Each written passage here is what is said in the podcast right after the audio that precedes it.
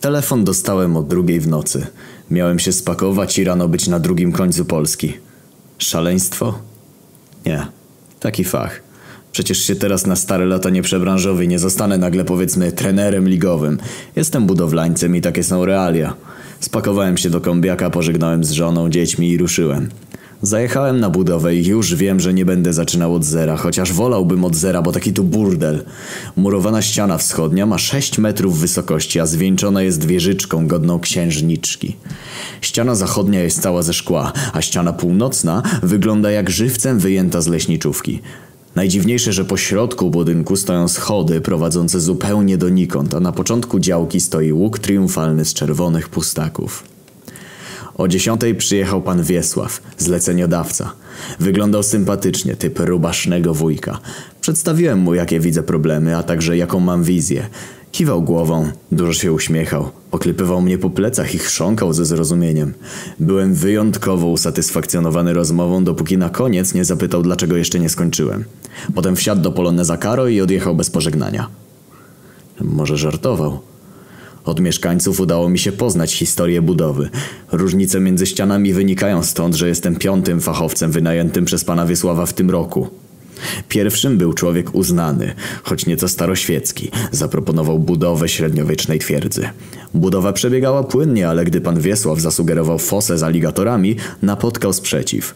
W nocy pan Wiesław ze swoim zaufanym szwagrem dokonali testowego oblężenia i zdobyli wieżyczkę.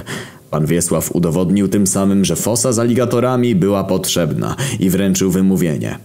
Drugim budowlańcem był nowoczesny technokrata z wielkimi ambicjami. Miał fakultety z pięciu szkół. Dyplomami wytapetował swoją pakamerę, a jeszcze starczyło dyplomu do zawieszenia w drewnianym szalecie.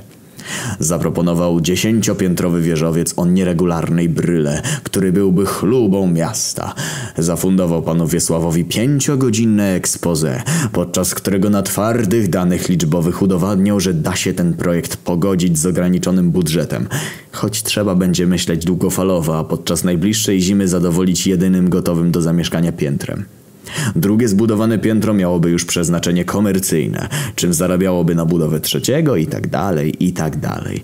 Pan Wiesław zapalił się do pomysłu, obiecał wszelką pomoc i zaangażowanie. Budowlaniec ochoczo zabrał się do pracy i po trzech tygodniach miał już jedną gotową, efektownie wyglądającą szklaną ścianę. Wyjechał na dwa dni z powodu choroby córki, a gdy wrócił zastał łuk triumfalny z pustaków przed obiektem. Pan Wiesław wyjaśnił, że skoro budują coś, co będzie chlubą tego miasta, to łuk idealnie wpisze się w ich wspólną filozofię. Budowlaniec przełknął tę różnicę koncepcyjną, ale gdy pan Wiesław nieśmiało podsunął plany budowy akweduktu, spakował się i wyjechał.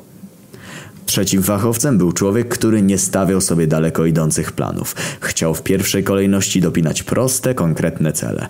Spojrzał trzeźwym okiem na to, co ma do dyspozycji i uznał, że mimo nadchodzącej wielkimi krokami jesieni, w domu będzie dało się przezimować. Pan Wiesław w duchu był niemile zaskoczony nieśmiałą wizją. Postanowił mimo to dać szansę i z czasem spodobała mu się praca z pokornym człowiekiem. Wreszcie ktoś, kto nie zawraca gitary, nie zgłasza problemów, nie doprasza się ciągle o nowe materiały, tylko skupia się na robocie. Zgrzytem okazał się fakt, że budowlaniec rozebrał drewniany szalet i wplótł go w budowę ściany. Ale to jeszcze dało się przeżyć. Pogrążyła go dopiero wizyta żony pana Wiesława, która nie mogła zrozumieć, jak mają zimować bez basenu. Fachowiec istotnie nie potrafił odpowiedzieć na to pytanie, nie potrafił też przedstawić planu naprawczego. Czwarty budowlaniec nic nie mówił o swej wizji. Zapewniał tylko, że pan Wiesław będzie zadowolony. Pan Wiesław zaufał, ale gdy po tygodniu przyjechał z wizją lokalną, na budowie powstały tylko schody. Fachowiec przyznał, że to jedyne co umie. Schody postawione zostały jednak z takim znawstwem tematu, że pan Wiesław był pod wrażeniem i kazał kontynuować pracę. Dopiero gdy schody zaczęły sięgać nad wieżyczkę księżniczki w rejonie nieistniejącego trzeciego piętra, uznał, że to jednak nie to. Rozejrzałem się. Budżet, jaki pochłonął wcześniejsze projekty, spokojnie wystarczałby na budowę funkcjonalnej, ale i ładnej willi. Teraz jednak potrzebowałem pilnych zamówień, a w dalszej perspektywie nieuniknionych wyburzeń. Złożyłem listę potrzebnych materiałów. Proponowałem, że pojadę razem z panem Wiesławem, pomogę je wybrać. Pan Wiesław powiedział, że szkoda marnować mój czas. Sam się tym zajmie. Nazajutrz przywiózł mi pięć drewnianych szaletów i zwrócił uwagę, że ich wykorzystanie w budowie jest już sprawdzoną koncepcją, może nawet koncepcją z tradycjami. Do tego rzucił na plac dwie rozłożyste mirabele, wyrwane skądś z korzeniami, a także dwie torebki opakowane po desmoksanie. Zbaraniałem. Zapytałem, co mam zrobić z opakowaniami po desmoksanie, a on z irytacją odparł, że jeszcze nie spróbowałem ich użyć, a już narzekam. Do późnej nocy kleciłem plan wykorzystania zwiezionych rupieci. Wtem spostrzegłem przez okno, że jakiś facet wynosi mi mirabelę z budowy. Wyskoczyłem, zapytałem, co jest zgrane, a on do mnie, żebym się nie wpierdalał, bo ma paszport Polsatu. Doszło do szarpaniny, ale Mirabela została uratowana. Rzucił do mnie, że zrobiłem wielki błąd i to jeszcze nie koniec. Skoro świt, pociąłem Mirabelę na równiutkie deski. Wykorzystałem każdą gałąź, każdy wiór. W ciągu kilku dni postawiłem z nich bez fałszywej skromności cacko. Nie dość, że ściana równa, ładna, to jeszcze pachniała owocowo. Ludzie przystawali i pytali, jak to zrobiłem, gratulowali. Byłem szczerze dumny. Czułem, że ta budowa może stanowić dla mnie przełom. Niestety któregoś dnia wstałem, a całej ściany nie było. Kradzież? Przyjechał pan Wiesław i wytłumaczył mi, że miał kupca. Ale jak to kupca? Przecież to wszystko, co do tej pory zbudowałem. Na pewno pan sobie poradzisz, a ta oferta była nie do odrzucenia.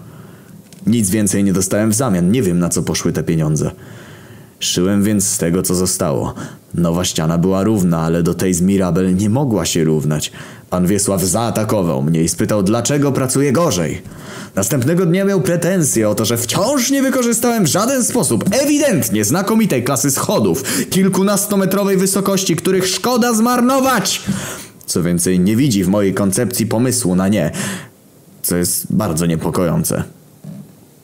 W nocy spadł deszcz. Dostałem opieprz, że wszystko zamokło. W międzyczasie przyjechała żona pana Wiesława i wpadła w szał, gdy spostrzegła, że budowa basenu jak nie szła, tak wciąż nie idzie. Po południu wściekły pan Wiesław zadzwonił z pytaniem, dlaczego pobiłem jego szwagra.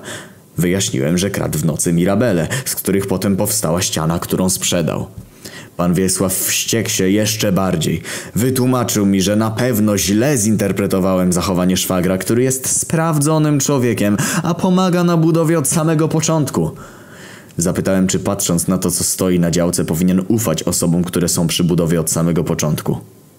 Rzucił słuchawką. Uznałem, że mam gdzieś wszystkie jego zalecenia.